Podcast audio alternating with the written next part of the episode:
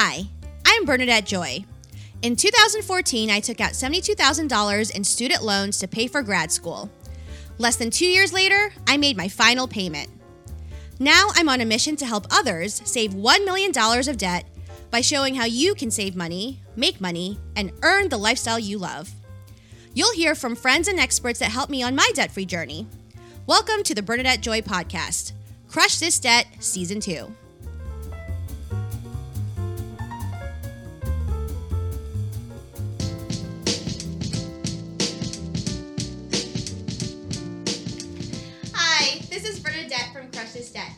Today we have a special episode because we're going to talk with my good friend Mike here about his debt free journey and some tips and tools that he might have for you on what you can implement on your own debt free journey. So thanks so much for coming. Yeah, absolutely.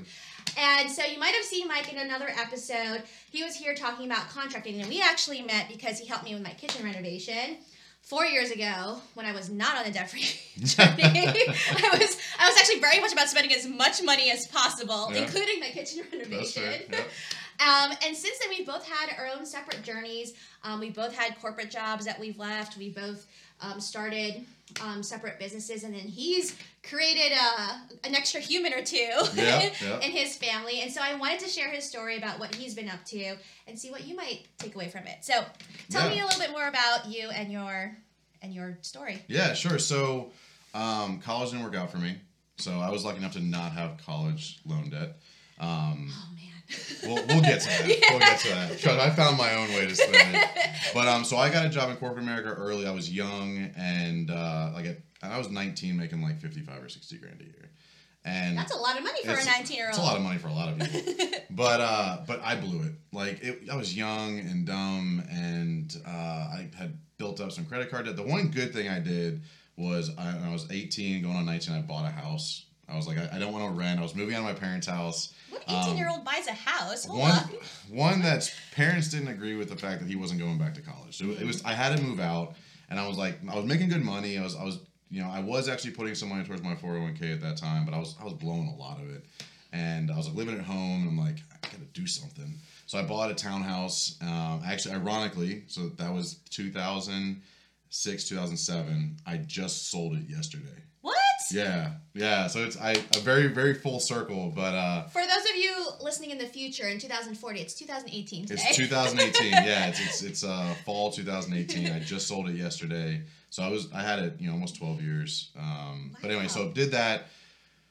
Kind of went through my corporate career, made good money. Um, was still living like I went from 60 to 70. When I left Verizon, I was making like 120, and I found a way to spend at my limit every month. I think a lot of people do. It doesn't happen if you're like you're making 60 grand. Go if I make twice as much, I'll be in a much better place. But you slowly trickle to get there, and you keep spending at your limit.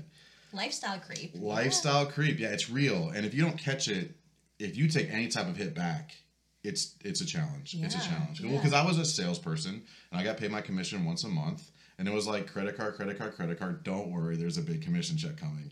Well, that like one month you don't get a big commission check, it starts to kind of add up, right? Mm-hmm. Well, then okay, so fast forward, fast forward, met my wife, uh, and got engaged.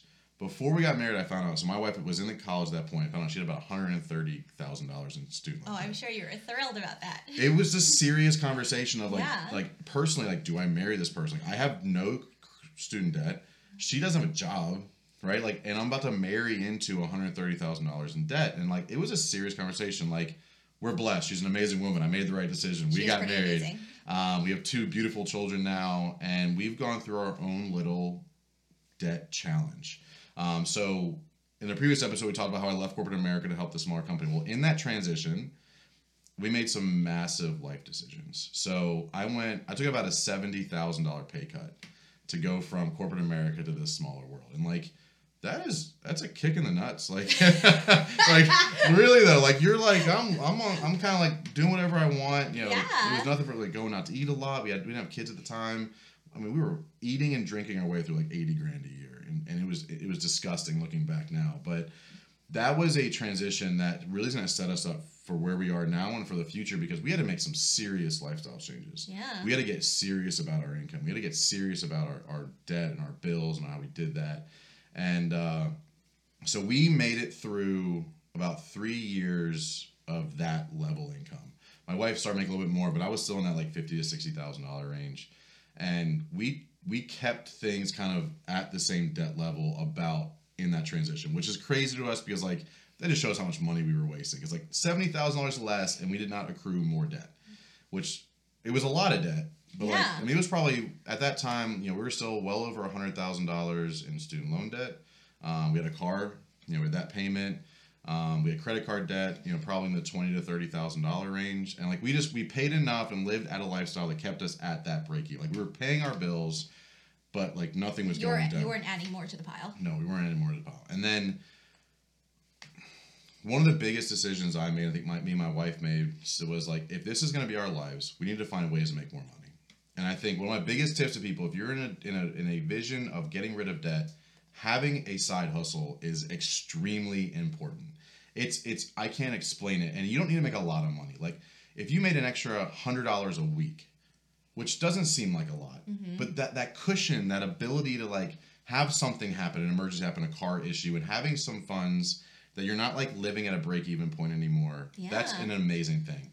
So we decided we're gonna start getting serious about our our financial situation, and we spent God, three or four years to today um, trying to figure out what worked for us. Because like we knew, we didn't want to talk about it. And you know so we started with like some spreadsheets. We started with like trying to use like different apps for budgeting. And what we got in the habit of is creating a budget for the month. But here's like i guess the second tip. We created a budget for the month but didn't time it out properly. And it was like okay we want to put this amount to the credit card and we want to put this amount to student loan debt but we didn't really know when. So we'd be like oh we look at our account. Oh it's friday there's money let's pay this off or pay make this extra payment and then it's like well we didn't we forgot about the bill due on tuesday and now we're back in the same circle Yeah. so what we did is we created a monthly spreadsheet where we kind of do a full cash flow of what dates is money coming in and then what dates is money going out. Mm. So we can like push that payment a week and still be able to make it, but it doesn't affect everything else throughout the whole Right. month. And that's what we did. We started doing that about earlier this year. And so that coupled with we are making money again. Uh, so my side hustle's taken off, switched to a different company, Daniel Enterprises, making more money. We paid off $110,000 in debt this year. A hundred and ten thousand. Six figures of debt in a year. in a year. And it was and our lifestyle I can't didn't change that much, right? and it's super like to be fair, some of that was accrued this year. Like it wasn't all previous. Like we had a second child, I started a second business. Yeah. Like so we All spent things, some yeah. money. So there's things happening. We, we, we still took trips. You know, but overall, like I, I actually ran the numbers this morning between mortgages, paying off cars, and student loan debt, we've paid $110,000 this year. And Amazing. it worked so well because and it doesn't take a lot of time people think like oh my god budgets so much time we sit down for two hours once a month to schedule the next month out Yep. And then i sit down for about 20 minutes every monday and just make sure things came out when they were supposed to and this happened and that happened and we track it in the spreadsheet. Um, and it's it's made wonders. We use uh, EveryDollar to create the budget buckets. Yep. and then so we like track transactions there. But then we use the spreadsheet to to like make sure things are coming out at the right time. timing. And then the second thing we did that I think a lot of people struggle with is the small stuff that adds up to big stuff throughout the month. So we created an overhead budget, which is a weekly amount that like gas, uh, parking, little expenditures, things here and there because it's hard to track like a $15 Amazon purchase. Yeah. But like you can put it into the bucket and then in, in the budget sheet there's a weekly overhead number that we have to stay within. and that Okay, that, like that that. made it easier tracking the little things cuz things add up. Little Oh, things yeah. here and there add up quick. Oh yeah. They And do. and it's easy to like not budget for them because you don't think about like my wife works uptown Charlotte, so she has to pay Mm-hmm. for parking every day when she goes up there. Like where do you track that? Like you don't track a parking budget. Yeah. But like having that overhead number that like all of these things fall like you know like iTunes storage. Mm-hmm. Like we all pay for it. Like it's not a lot of money. Yeah. But it adds up. Yeah. You know that with like Amazon purchases, uh, grocery shopping, going out, like those all fall under our overhead. Like what it costs for us to like do business, live. Yeah. Um, so like it, we have a set. That was the difference because we got exhausted by the little details. Yeah. When we first started this journey, it was exhausting thinking about every little transaction here or there. And it's overwhelming when you're first starting. yeah, right? because it, it like there's a lot of them.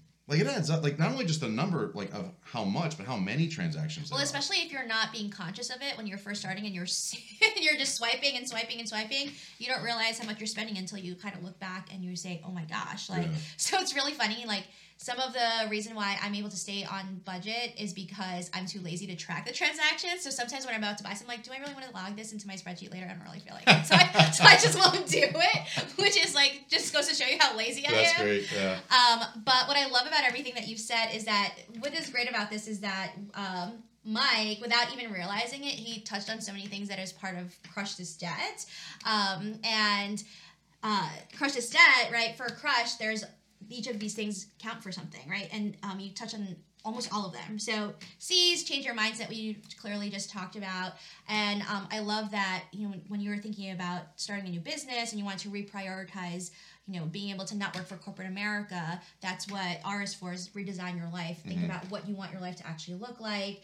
And of course, it's including the kids and Oh, yeah. everything. Um, use, use a budget, which clearly he's doing. Yeah. And then sacrificing and doing the hustle, right, is what I love about his story. And I, you know, it resonates with me is that we both started in these, you know, corporate jobs. Same thing. I came out of college thinking, oh, I'm making pretty good money. And I was making six figures when I left my corporate job, Mm. and it was hard to make that transition um, when I decided to leap into entrepreneurial life full time. Mhm. Um, but because we were able to kind of think about, well, this is what we want for our long term future, Yeah. we can handle this for a couple of years. Well, in the big picture, thinking of it too, though, and people get attached to the material side of what they own, Yeah. right?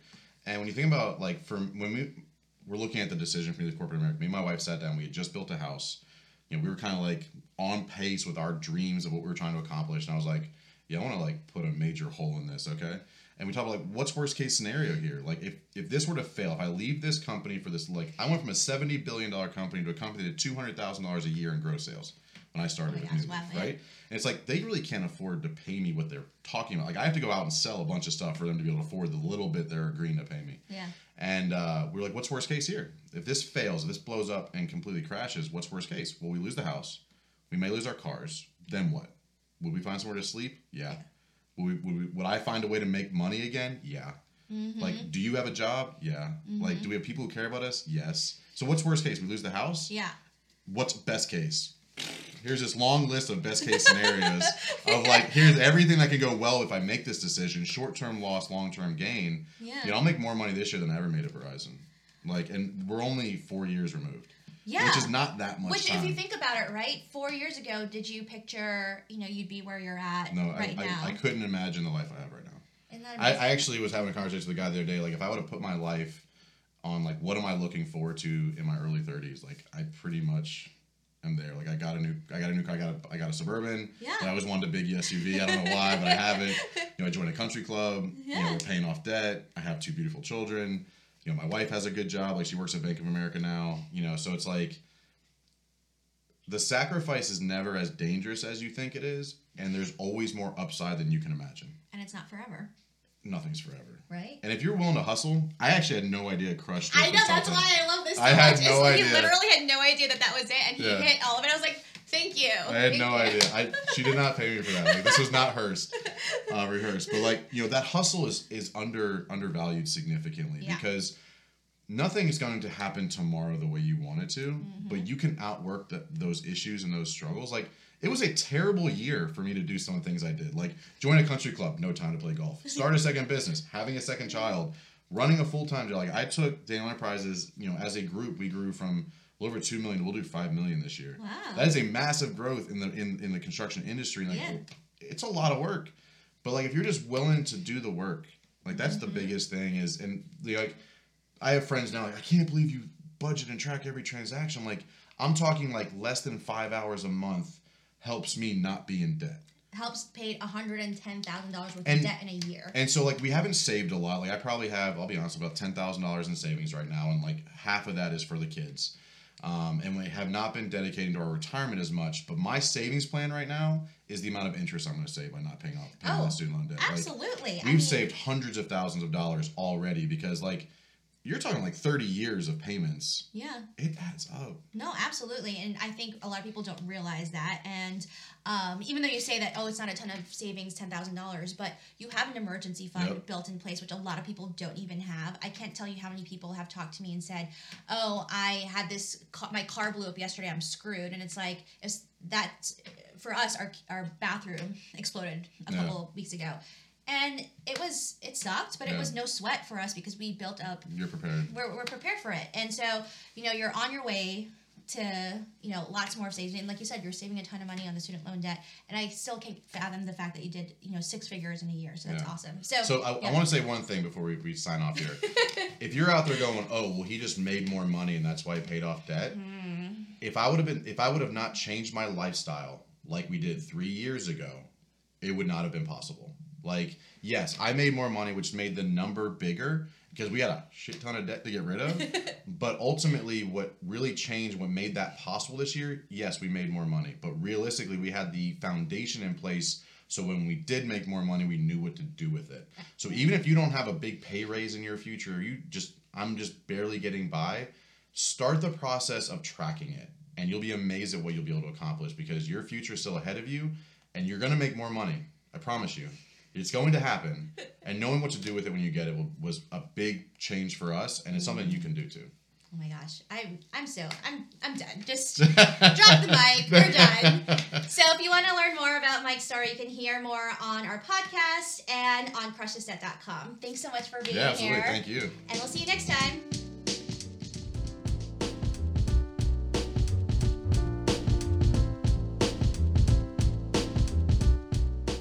Thanks for listening. If you loved what you heard, please be sure to subscribe to our podcast and leave us a review. Want to join our Crush This Debt campaign to pay off $1 million of debt? You can also learn more about our goal, tips, and today's guest on crushthisdebt.com, our YouTube channel, and social media at Crush This Debt. See you next time.